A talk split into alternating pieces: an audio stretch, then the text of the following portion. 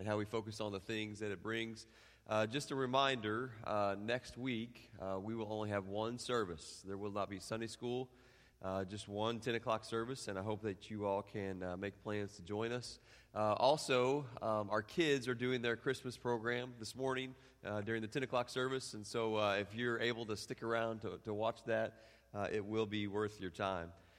Psalm 27 14 says, Wait on the Lord, be of good courage, and he shall strengthen your heart. Wait I say, on the Lord. And so we just continue to celebrate this season uh, of Advent, and Advent is about waiting, uh, waiting for something significant. And in just one week, we celebrate together and with family and friends uh, the birth of Jesus Christ, the promised Messiah.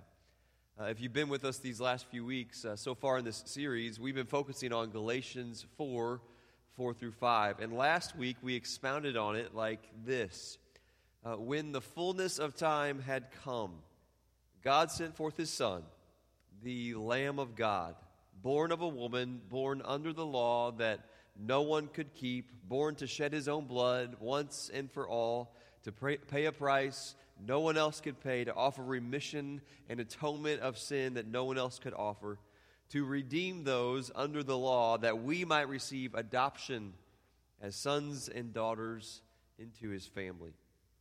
This law that Jesus was born under, it points us to him and gives us the opportunity to experience the love and victory of God. It's been said like this We prove our love when it costs us something significant to love. And the same is true with God. It cost him significantly to love us, and that price was Jesus. And so we have moved from hope to love, and today we look at the joy of Advent. And it's, uh, it's interesting, you know, uh, the focus on in the, in the second service is going to be the joy of our kids and, and their program. And so we really couldn't have picked a better Sunday to speak of, of joy as they just kind of point us uh, to the joy of the season. uh, kids take the most joy uh, as anybody. I mean, all the lights and parades and elves on shelves and candy and toys and, and presents and all these things. Uh, there is a certain anticipation uh, that comes with, with, with Christmas with kids. And so um, I, I, found this picture. I think it, it may be next. Um, this is Brother Jimmy uh, Christmas morning, 1980 something.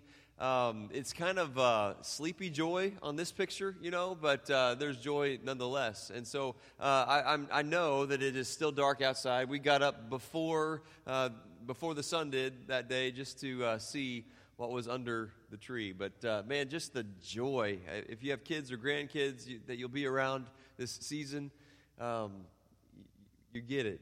We get it, don't you? So, the, the anticipation that comes with this season, the joy, uh, today, the first blank on your outline. To understand the joy of Advent, we need to understand the brokenness of humanity. To understand the joy of Advent, we need to understand the brokenness of humanity. Uh, joy has been uh, defined as grace recognized. So think about that for a minute. Grace recognized. And, and, we get it confused with happiness a lot in our culture. Uh, we've talked about it before. Happy moves. It's been said like this uh, today's happiness becomes tomorrow's source of complaining. Like with uh, a new car, it, it, makes me happy to get a new car. Uh, it's got all these bells and whistles and it, it, it runs good and it looks good. Um, it makes me happy until it breaks down. And then I start to complain we complain about a lot of first world problems, don't we? So let's see if we can get a, a difference, try to define the difference between happiness and joy. Uh, so the first blank, the next blank there, happiness comes from things that happen to you. Happiness comes from things that happen to you. And it's only natural. I don't think it's always sinful to be happy with things that happen to us. Uh, but the problem comes when we try to make happiness our foundation because it moves and comes from things that happen, happen to us. And, and we all know that not always good things happen to us, but joy is something produced in you. Joy is produced in us. It's based on unshakable faith, produced by the unshakable Holy Spirit living within us when we surrender our hearts to the gift of life in Jesus. Joy doesn't move because Jesus is the firmest of foundations. The next blank on your outline happiness is insecure. Happiness is insecure. So it's tossed to and fro by whatever's happening to you. Uh, if, if something bad happens, then our world tends to crash. And we might spend the, our lives just trying to look for the next thing that brings some sort of, of happiness to our lives. But joy is confident. Joy is confident because joy is internal and it's based on something solid. Uh, the third thing there happiness is defined by facts. Happiness is defined by facts. Um, like when, uh, when you find out you're going to be getting a Christmas bonus, it makes you happy. However, then you remember, oh, yeah, my, my taxes are due by the end of the year. So there goes that, right? Yeah. So uh, happiness is defined by facts, but joy is defined by truth. Joy is defined by truth. Even when a situation is hopeless, if we know Jesus, we can stand on the truth of His Word and we can claim His promises, even in our hopeless situation, all the while realizing that we have been in a much uh, more hopeless situation, namely our, our, our sinful state before God. And, and Jesus found a way to reconcile that, to overcome that. And so we know uh, that He will continue to be faithful. Uh, we can have joy in our battles because He's in control. We, we realize that His ways are higher and better than ours. So now that we kind of have an idea of what happiness and joy, the difference there, uh, let's look at a familiar passage, the Christmas story, and see who this joy was delivered to. If you're able to, please stand out of respect for the Word of God as we read the Christmas story.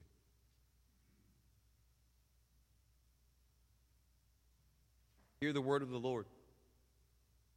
Now there were in the same country shepherds living out in the field, keeping watch over their flock by night. And behold, an angel of the Lord stood before them, and the glory of the Lord shone around them, and they were greatly afraid. And the angel said to them, Do not be afraid, for behold, I bring you good tidings of great joy, which will be to all people. For there is born to you this day in the city of David a Savior who is Christ the Lord. And this will be a sign to you. You will find a babe wrapped in swaddling clothes and lying in a manger. And suddenly there was with the angel a multitude of heavenly hosts praising God and saying, Glory to God in the highest, and on earth peace, goodwill toward men. And so it was when the angels had gone away from them into heaven that the shepherds said to one another, Let us now go to Bethlehem and see this thing that has come to pass, which the Lord has made known to us. And they came with haste and found Mary and Joseph and the babe lying in a manger.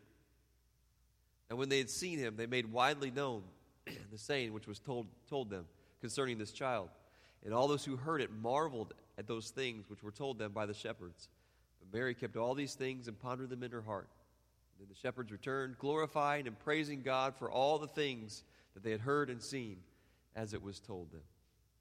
May the Lord bless the reading of his word. Thank you. You can have a seat.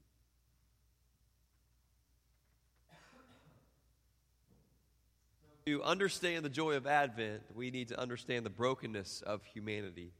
Uh, this message of joy came through unexpected messengers to number, number one, the outcast.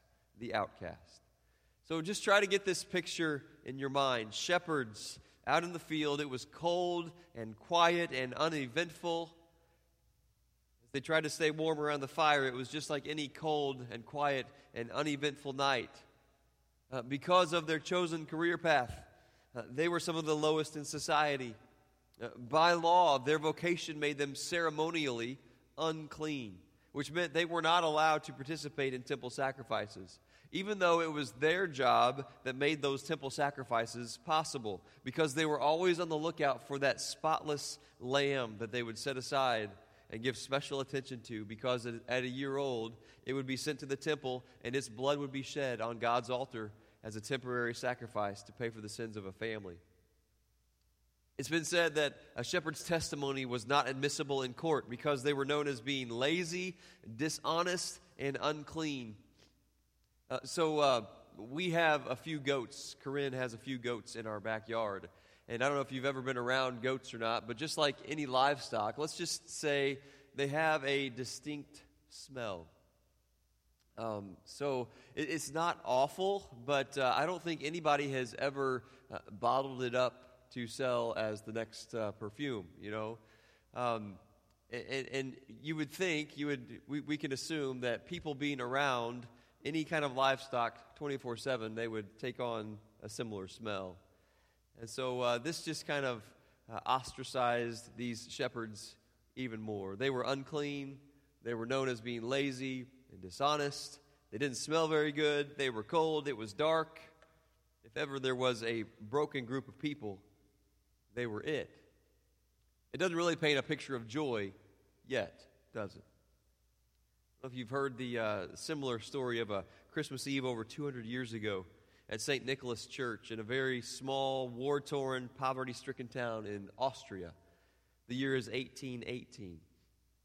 A priest, Joseph Mohr, and a school teacher and organist, Franz Gruber, they were getting ready for Christmas Eve Mass when they discovered a mouse had eaten through the bellows of the church organ so that it was inoperable. Now, I don't know a lot about the Catholic Church in 1818, but having a broken organ was apparently uh, a really big deal.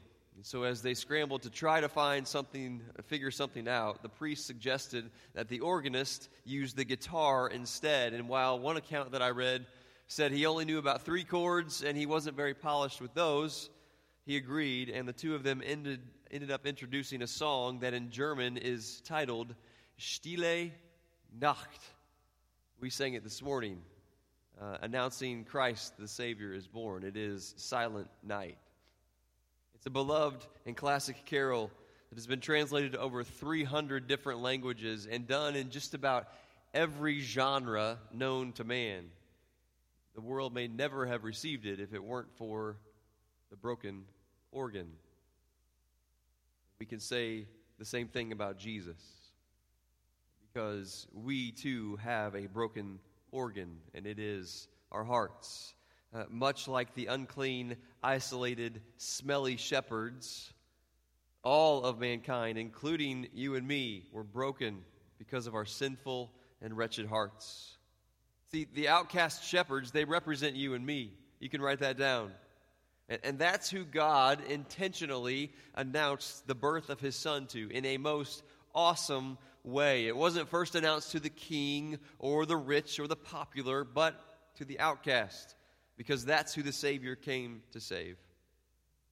When we realize how outcast and broken we are, then we begin to understand the joy of Advent. This cold and calm, silent night would be one the shepherds would never forget. Verse 9 again Behold, an angel of the Lord stood before these cold, outcast shepherds, and the glory of the Lord shone around them, and they were greatly afraid. and the angel said to them, Do not be afraid, for behold, I bring you good tidings of great joy, which will be to all people. For there is born to you this day in the city of David a Savior who is Christ the Lord. This will be a sign to you. You will find a babe wrapped in swaddling clothes and lying in a manger. And suddenly there was with the angel a multitude of heavenly hosts praising God and saying, Glory to God in the highest, and on earth peace, goodwill toward men.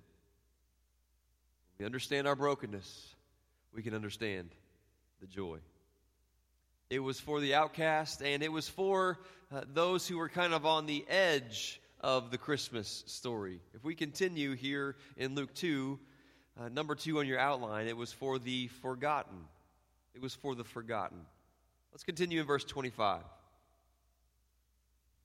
Behold, there was a man in Jerusalem whose name was Simeon.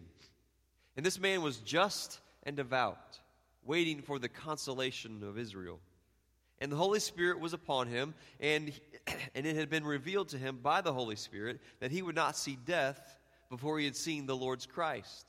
And so he came by the Spirit into the temple. And when the parents, Joseph and Mary, brought the child Jesus to do for him according to the custom of the law, Simeon took him in his arms and blessed God and said, Lord, now you are letting your servant depart in peace according to your word. For my eyes have seen your salvation, which you have prepared before the face of all peoples, a light to bring revelation to the Gentiles and the glory of your people, Israel. Joseph and his mother, Jesus' mother, marveled at those things which are spoken of him.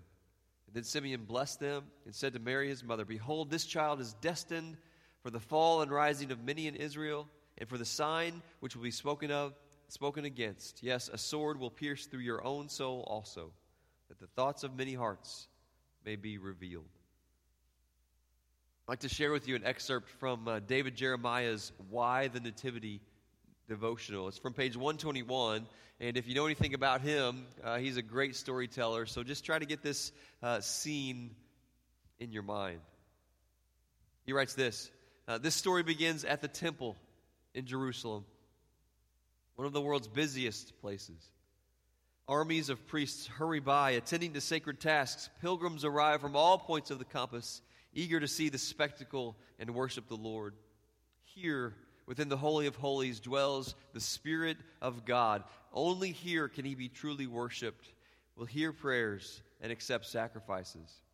And here, of course, a number of eccentrics are always on hand. Every public monument has a few. We tend to ignore these characters, these men like Simeon. Simeon comes here several times a week. He is drawn to the temple almost magnetically by his devotion to God. Through decades of his life, Simeon clung to one assurance that his tired old eyes will look upon the Messiah before they close for the last time. The Spirit of God has whispered this promise to him. Imagine he, Simeon, will behold the chosen one, and soon, it must be soon, because he is old, and cannot hold on much longer. Friends and relatives have gently reasoned with old Simeon, but he pays no attention to their skepticism. The Messiah will come, and he, Simeon, will see him. For years, he watched and waited. The priests no longer register his presence. To them, he's just some old man living under a delusion. Let him have his fairy tale because it gives him something to hang on to. But today, Simeon cannot suppress his smile. Let people stare, for today is the second time that the Spirit of God has whispered to him the message go to the temple, old friend. And so here he comes, creaking along, panting for breath, clacking his walking stick on the polished floor. As he arrives, Simeon scans the activities of the temple.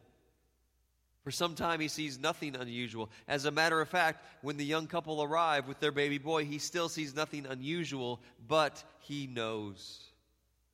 Mother and father have brought their boy for his first dedication. By law, all firstborn sons must be presented to God. This one looks like any other infant, but Simeon feels that warm, expansive sensation inside him again, that assurance that can only be the Holy Spirit. It bestows the sight that does not come through the eyes. It tells his heart what it yearns to hear. Simeon hurries to the little family's side, clutching his walking stick with both hands. The parents seem startled by his attention, but slowly they relax. Joseph steps back as Mary smiles and gently offers her child to Simeon. The old man gazes in adoration at the soft, vulnerable bundle in his arms. A tear begins to wander through the deep wrinkles on his cheeks. When he holds the child aloft with trembling hands, bolstered by Joseph, the words begin to flow from him. They gush forth in such a way that they become a song, and all the temple stop to hear it. Verse 29 in Luke 2. Lord, now you are letting your servant depart in peace according to your word, for my eyes have seen your salvation, which you have prepared beforehand for the face of all peoples, a light to bring revelation to the Gentile, the glory of your people, Israel. On this day, pilgrims and priests and passerbys, passersby stare at Simeon as if seeing him for the first time. His melodious words bear a power and an authority that no one has ever suspected, especially as he delicately returns the child to his mother. Can you see the scene? Do you picture the old man full of joy, full of worship. I mean, what is it that would make a man wait for decades in hope for a promise to be fulfilled? What is it that would put a sense of urgency in an old man's step to go to the temple as fast as he could? What is it that would cause a long forgotten man to open up in a song of praise in the middle of the temple? It's joy. See, it wasn't based on what happened to him, but what was happening in him. And God was sustaining his heart while he waited to see Jesus. His joy wasn't insecure, it was confident because we can be certain Simeon had seen God come through on his promises before, and he trusted that he would continue to be the same God. It wasn't based on facts like the things that the critics would have say. They seemed true. Simeon, you're crazy for waiting. You're delusional. Simeon, maybe you got the wrong message. But no, Simeon's joy was based on truth. God told him so, and so he trusted that it would happen. Church, it's the same for us. And I believe that our God knows the best way to get uh, to speak to our hearts. Many times we, we might wonder, uh, well, how am I supposed to hear God's voice? Uh, what if it's like the old telephone lines and, and it's busy when He tries to get through? God has a, a direct line to our hearts. And He will get through. He will speak to our hearts. He will lead us every next step, even when that next step is difficult, even when we have to continue to wait, even when it seems like we're forgotten. But we have to be listening, we have to be seeking, we have to be devoted to God and willing to obey, just like Simeon was. Had this thought this week if, uh, if God was to audit my faith, if God was to audit your faith, would he find you devoted to him fully, like Simeon was? That's kind of a that's a tough question, isn't it? What needs to happen so that we would be?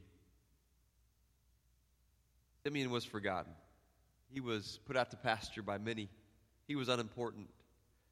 But he understood the brokenness of his own heart, and therefore he could understand the joy of this Christmas this child brings. It was for, number one, the outcast, the forgotten, number two. Number three, it was for the waiting. It was for the waiting. Notice Anna's story. She only gets three verses as we continue in verse 36, but we will learn a lot about her says this Now there was one, Anna, a prophetess, the daughter of Phanuel of the tribe of Asher. She was of a great age and had lived with her husband seven years from her virginity. And this woman was a widow of about 84 years, who did not depart from the temple, but served God with fastings and prayer night and day. And coming in that instant, the instant that Simeon was just going forth in joy, singing forth in joy and worship, she gave thanks to the Lord and spoke of him to all those who looked for redemption in Jerusalem.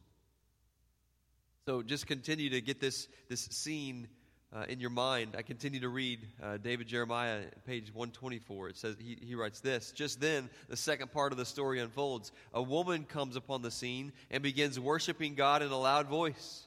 All the regulars know her. It's Anna, who is 84 years old and thought to be a prophetess. Some, like Simeon, frequent the temple, but Anna never leaves it. For years, it has been her whole world, and people sense that no one can be closer to God than someone who has dwelt for so many years in close proximity to the holiest place on earth. They say Anna was once, once married, but her husband died before most of these people were ever born. How many firstborn dedications has she witnessed? Yet she has never responded like this. What Simeon seems to know, she publishes abroad. She is telling everyone in the room that the Messiah has come.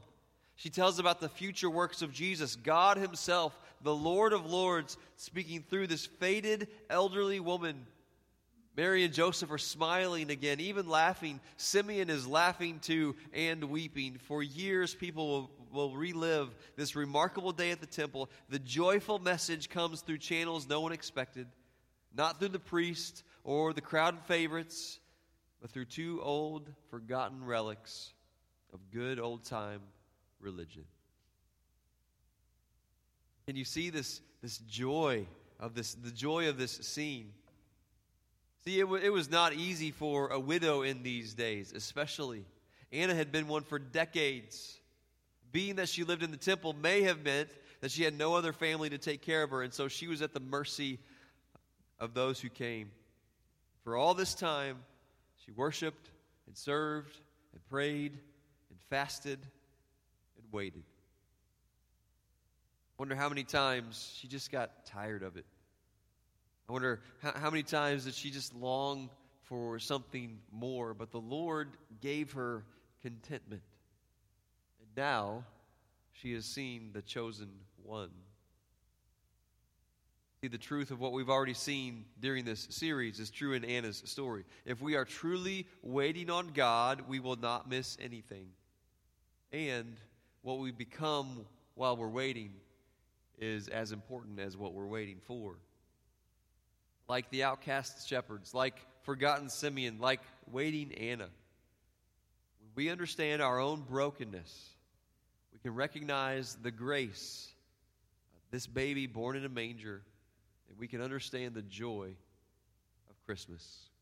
Number four, this joy is for me, and you make it personal because it's, it's, it's for you. Do you have it? Do you have the joy of Christmas? Psalm 16:11 You will show me the path of life in your presence is fullness of joy at your right hand are pleasures forevermore See his presence is where the joy is found So if you're here this morning and you feel forgotten or outcast have you been waiting for something significant I know some of your stories, and I know that, that Christmas often reminds us of those who have gone, who have left us. Just, just we long, we, we, we feel the weight of this season many times. I may not understand what you're going through, but I do understand that it's heavy. You begin to wonder if God's ever going to make things right. You begin to wonder if God will ever give you that contentment for where you are in life It becomes difficult to have joy in some of our circumstances, doesn't it? Well, the last blank on your outline joy is a choice. Joy is a choice. We realize that our identity is found in Jesus. We trust what He's doing inside of us, not what happens to us. When we move forward with confidence and stand on the truth of his Word, then we can find true godly joy. So, as we go into a, a, a, short time of invitation this morning, would you just bow your head and close your eyes? and just answer those two questions that we always like to answer. What has God said to you? And what are you going to do about it?